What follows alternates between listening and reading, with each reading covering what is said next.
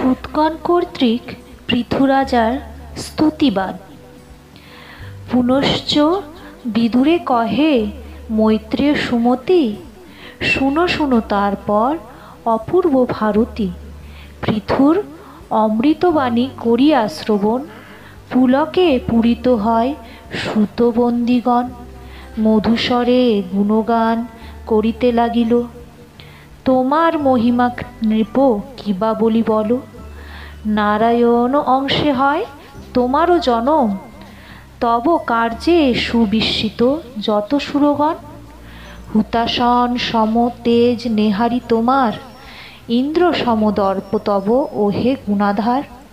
কর্ণসম দাতা তুমি বিদিত ভুবনে।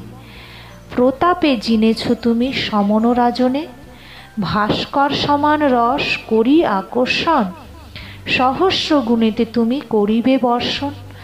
তোমার সমান রূপ নাহি কোথা আর সুধাকর পায় লজ্জা, কি বলিব আর? গাম্ভীর্যে সাগর সম, তুমি মহামতি। তোমার গুণের কথা কি কহি সম্প্রতি? পৃথিবীকে তুমি নৃপ করিবে দোহন। ধনুধরি শশাগরা করিবে শাসন। অশ্বমেধ যজ্ঞ শত অনায়াসে করি। তুষিবে তুমি হেরায় যজ্ঞ মূর্তি হরি।